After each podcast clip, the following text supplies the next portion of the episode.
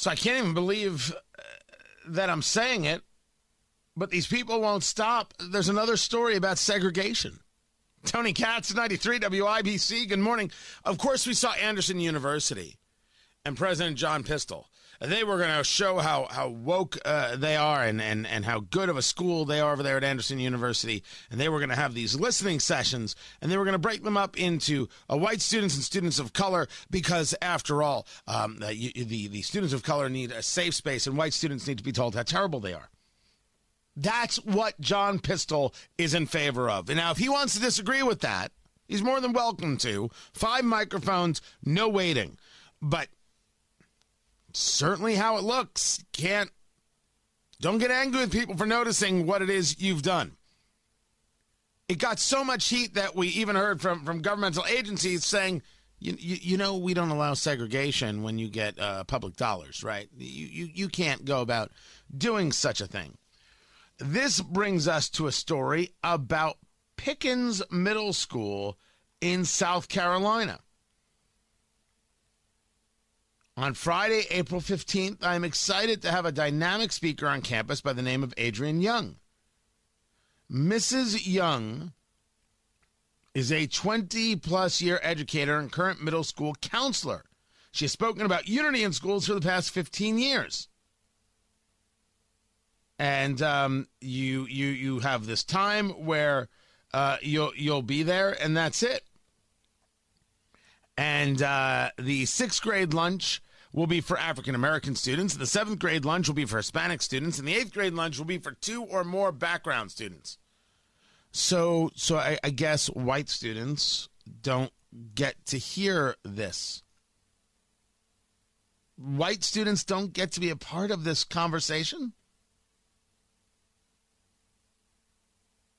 This the meeting, uh, according to some, will be to talk uh, with students about how to cope with being a student in a predominantly white school. These people think they're good. They think they're decent. They do. They they think that they're doing some kind of good. They're the bigots. They are the bigotry that we all want to do away with. And they're like, nah, let's triple down on this. Good Lord. And you people want you you're the ones who are going to teach our kids about uh, how to deal with social emotional learning. Can we can we may I may I please this conversation about social emotional learning because I did get some emails about it like can you further describe this? I will tell you and all the things I'm able to discuss. It is the most difficult one to do. As I understand how people address social emotional learning, SEL, it's the idea of teaching students how to deal with stress or how to deal with with with, with hardships and learn how to handle the situation. In many ways, the SEL conversation becomes a conduit in to the bigotry conversation, whether that's into the critical race curricular conversation or into this idea of oppressed and oppressor, this idea of of explaining a guilt so there was an argument made that, that Christopher Rufo, who writes for City Journal, who's been very, very on top of these subjects, he, that he said that um, uh, SEL serves as a delivery me- mechanism for these pedagogies, such as critical race theory and gender deconstructionism. The intention of SEL is to soften children at an emotional level, reinterpret their normative behavior as an expression of repression, whiteness, or internalized racism, and then rewire their behavior according to the dictates of left wing ideology. It's a pretty good uh, explanation there of what people see when we're talking about this SEL in schools. And of course, the non believers will tell you, How dare you say this? This is all bigotry. This is all hate. None of this is is is true. Enter Jerry Dunleavy.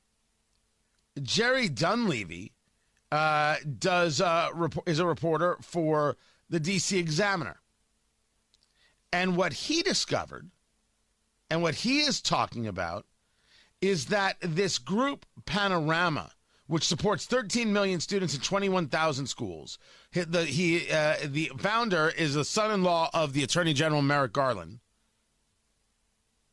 this is a company that promotes social emotional learning. And so here is their their worksheet on SEL as social justice, dismantling white supremacy within systems and self. SEL is a vehicle to dismantle systemic oppression. Self awareness, self management, so social awareness, relationship skills, and responsible decision making, all parts of social emotional learning as a vehicle to, dis- to dismantle systemic oppression. And that's where you're going to learn about unconscious biases, systemic racism, and white supremacy. What is social emotional learning? And then it goes through uh, it being an integral part of education and human development. SEL advances educational equity and excellence through authentic school, family, community partnerships to establish learning environments and experiences that feature trusting and collaborative relationships, rigorous and meaningful curriculum and instruction, and ongoing evaluation. But as they just showed you, it's about telling kids that they're either white supremacists or um, they're being treated poorly by white supremacists. So if you want to make the argument that SEL is important in schools, I will make the argument that no, it, it, it's not. It is just another vehicle utilized to the abuse of kids. And let me uh, go a step further. At this stage in the education game, while there are plenty of teachers I trust and have faith in, there are plenty of teachers I do not. And we have seen that certainly parents should have a very watchful, wary eye on the teachers they trust and they don't. Therefore, I do not trust the schools to engage these kinds of, of, theories and philosophies. I do not trust the schools to, to do this. You think I trust at this stage a teacher to help with my kids' social um, emotional learning? I, I, I don't. You can't deny that these things are happening. You can't deny that this is the reality.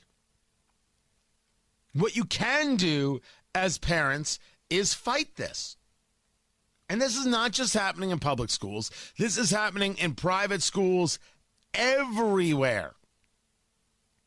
If you think your private school is somehow better, man, check out some of these headmasters. Check out some of these these uh, school boards, these groups that that that run things for uh, for uh, for private schools. Oh, it's brutality. Now you're just spending crazy money to get your kid indoctrinated and to teach them to hate themselves or hate others.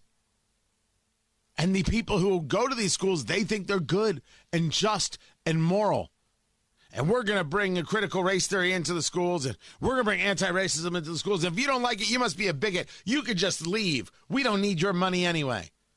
You want to talk about elitists. When you've been paying for private school for your kids your whole life, and then all of a sudden you're told by somebody who used to be your friend, yeah, we don't need your money. Nah, now, now you know where you are on the elitist food chain, baby. And they, they still think that somehow they're good and decent. The bigotry that goes on just in Indianapolis is stunning. It's stunning. And all these people think they're moral and they write articles in local papers about how good they are and how good these things are. No real look at it, just a belief of, hey, if I write this, people will like me. This is the right thing to do. This is what nice people do. Never asking if that's actually nice or worthwhile or decent. Yeah, and I rarely use the word nice because that's all about do gooders. Oh, do I hate do gooders? Do gooders rarely do good. If you want to go do good, do it. Don't advertise it. It's just that easy.